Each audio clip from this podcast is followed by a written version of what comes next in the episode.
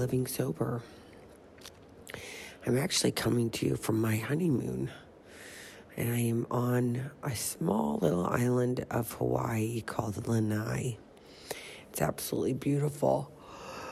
And I've been on this trip for about, not a total week yet, but almost a week. And I was here for Ballistic Saturday. And it's kind of crazy because it's taken me a couple days to actually come down from being scared. Let's face it, it was scary. It was majorly scary what went on. My husband and I were actually at a what they call here a swap meet, which is kind of like a flea market. Lots of fun little items to be picked up, and you know, it's kind of like being with the actual culture instead of just going to regular stores. So it's something that we like to do. We love to go to flea markets around our house in Pennsylvania. So we thought, why not go to one while we're in Hawaii? So we got up really early, and we were so excited because we're like, oh my gosh, I wonder what we're gonna find. And we got there, and again, it's wide open. It's in a parking lot at a satellite of the University of Hawaii at Maui. And we get there, and I just started walking around, and all of a sudden, 700 cell phones go off at the same time. With, oh my gosh, it's the end of the world. A ballistic missile is coming, and you can't do anything. Seek shelter. Well, where do you seek shelter in a parking lot? Not to mention in a town we have no idea where we are. And to say that I was scared would be an absolute understatement. It was one of the most, if not the scariest things I've ever dealt with in my whole entire life. I sent a text message to our 5 kids. I have 3 and my husband has 2. And we just said, we love you. And you know, that's all you could say. And my husband and I looked at each other and we're like, what are we going to do? Is this real? I called back east and there was nothing in the news or anything. My mom had no idea. My son Henry had no idea. And it was literally for, I want to say 15 minutes. Listen to all these beautiful birds in the background. For about 15 minutes, we were really, really, really like, oh my God, holy, and I hate to use profanity, but holy shit, what are we going to do? And you know what the crazy thing is? I still think it's crazy to this moment, and it's been about 4 days, 3 days since it happened. I wanted to get a drink.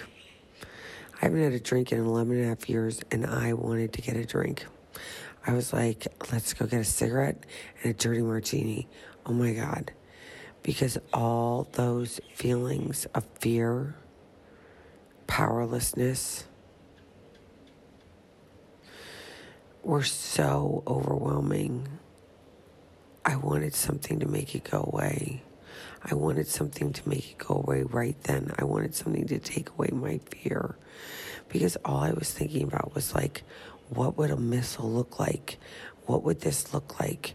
In my head, that's what I want. It's just like all the things are racing through my head. And it's like, I don't want to say it's PTSD because I don't know if that is PTSD, and I'm not a psychiatrist by any stretch of the imagination, but it was really, really, really scary, and I wanted to have a drink because I just didn't want to have to feel so scared. I didn't pick up a drink, but I wanted to.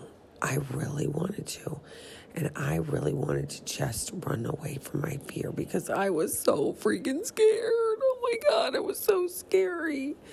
Because what can you do when you think that there's something coming to you that you actually have no power over whatsoever? Like, literally no power. It's like a meteorite. It was like if it was going to come. I mean, of course, now in hindsight, I realize that there's no way. I don't think a missile would actually hit the U.S. because, let's face it, we've got the armory to be able to not kick it out of the sky. But just to have had those feelings is something that I don't want to have to want to drink. Which means I've got to get some work done on myself. I got to work on some spirituality here, sisters and brothers out there. I just can't. I don't want to drink. And I can't imagine giving up my sobriety for something like that, but I almost did, as somebody who made a mistake. I have to tell you the other thing that I've learned from this being here in Maui is that, do you know that everybody that was at that swap meet that was Hawaiian was like, yeah, whatever, what are we going to do? It's okay. What are we going to do? Nobody went crazy. Nobody freaked out and had a mass exodus out of this huge, swap meet thing. Nobody did that. And everybody just sat there and was like, well, if we're supposed to go to the light, we're supposed to go to the light. This is paradise. Look up at the mountains. It was literally like that. It was no mayhem. It was crazy. And then another thing that I think is so absolutely insanely cool is that they didn't actually fire the guy who pressed the wrong button. Where in America can you do that? Have pressed the wrong button and not lost your job. And they said, you know what? This was a learning experience. If this ever does happen, what are you going to do? What are you going to do if somebody tells you at the end of the world is happening in 12 minutes? In 12 minutes, you will no longer be where you are because of something you have no power over. That's something to think about, huh? And the guy who got fired, they are definitely using it as a learning tool instead of a tool that's fire the guy. He's a jerk. He's horrible. We can't believe he did this. It was more like, no, all right, he made a mistake. He's a human being. We are human beings. We make mistakes. Too much in life is all about being perfect and rushing and blame.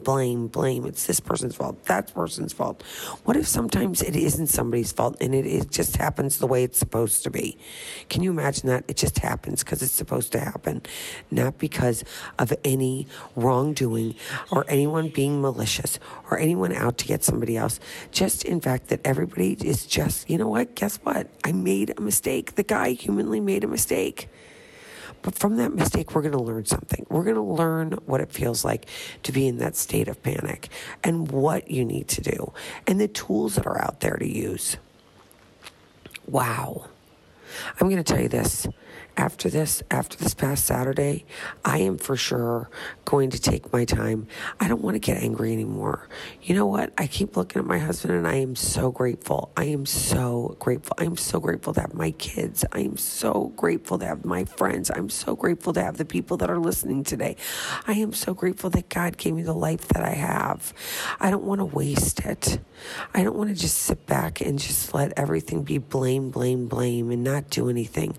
I want to get out there and show the people, look at the evidence that are out here. Look at this. They're using this as a tool to teach people how, you know what, if it is going to be the end of the world, what are you going to do? Are you going to go run to a basement and be in darkness? Or are you going to stand out in the light and the sun and just take it to whatever it's supposed to be? You know, my first inclination was to go to the basement. And my husband said, we're not going to go and die in some crazy basement. We are going to stand out here in the sun. And he was right. He was absolutely right. And this entire trip has been so rewarding on so many different levels. But realizing that, guess what? It's okay. It's okay. Yeah, it was scary. I didn't pick up a drink, even though that's my first thought. It tells me I've got some work to do. And the realization that life is such a gift. And you know what? We don't have to blame someone. We can learn from it. We can look at it in totally different perspective. And I said it on numerous occasions. The ability to be able to look at things and with a different perspective is one of the largest gifts I've had from not drinking. I don't have to stay in that one way of thinking. I can actually look at things and say, you know what? I can either look at this as a negative or I can look at it as a positive. I don't have to think one way. I can say, you know what? Wow. I just learned a ton. For one, I adore my kids. I want to cherish the time I spend with them. I want to cherish the time I spend with my husband because let's face it, nobody knows when our time is going to be up. And with that, I'm going to keep getting busy. Getting busy. Living sober and getting out there and spreading the word that if you do have a problem with the disease of addiction, with drinking, with doing drugs, you can change. It's not easy. I'm not going to lie and say it's an easy thing. It's hard, and you've got to put the effort in. But if you don't put in the effort, how are you going to get any reward? That's what life's about. It's not about just rolling over and letting things happen. It's about doing the hard stuff. And if it's the hard stuff, it's like getting through one day. That's all I ask, 1 hour, some days 1 minute, with those cravings and saying, you know what, I'm not going to pick up today. I'm not going to pick up today. I think that's the reward. I think we try to get so focused on the future and what's going to happen out there tomorrow, the next week, the next day, the next major celebration, instead of just doing it 1 minute at a time, 1 hour at a time, 1 day at a time. Because you know what? If I don't have that, I've got nothing. And what that taught me with that ballistic missile is, guess what? I only have 1 minute, 1 day. I only have today. I only have the present. The presence is the present. Get it? Got it? I might do one other podcast while I'm here in Hawaii. You never know.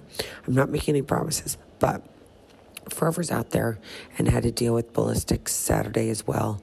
I feel for you. It is something that I will never forget in my lifetime, but I will look at it as a gift and not with dread. I have to look at it as a learning experience. God had it happen to me for some reason, and I don't know why. But whatever that is, I'm going to take the positive from that and not the negative.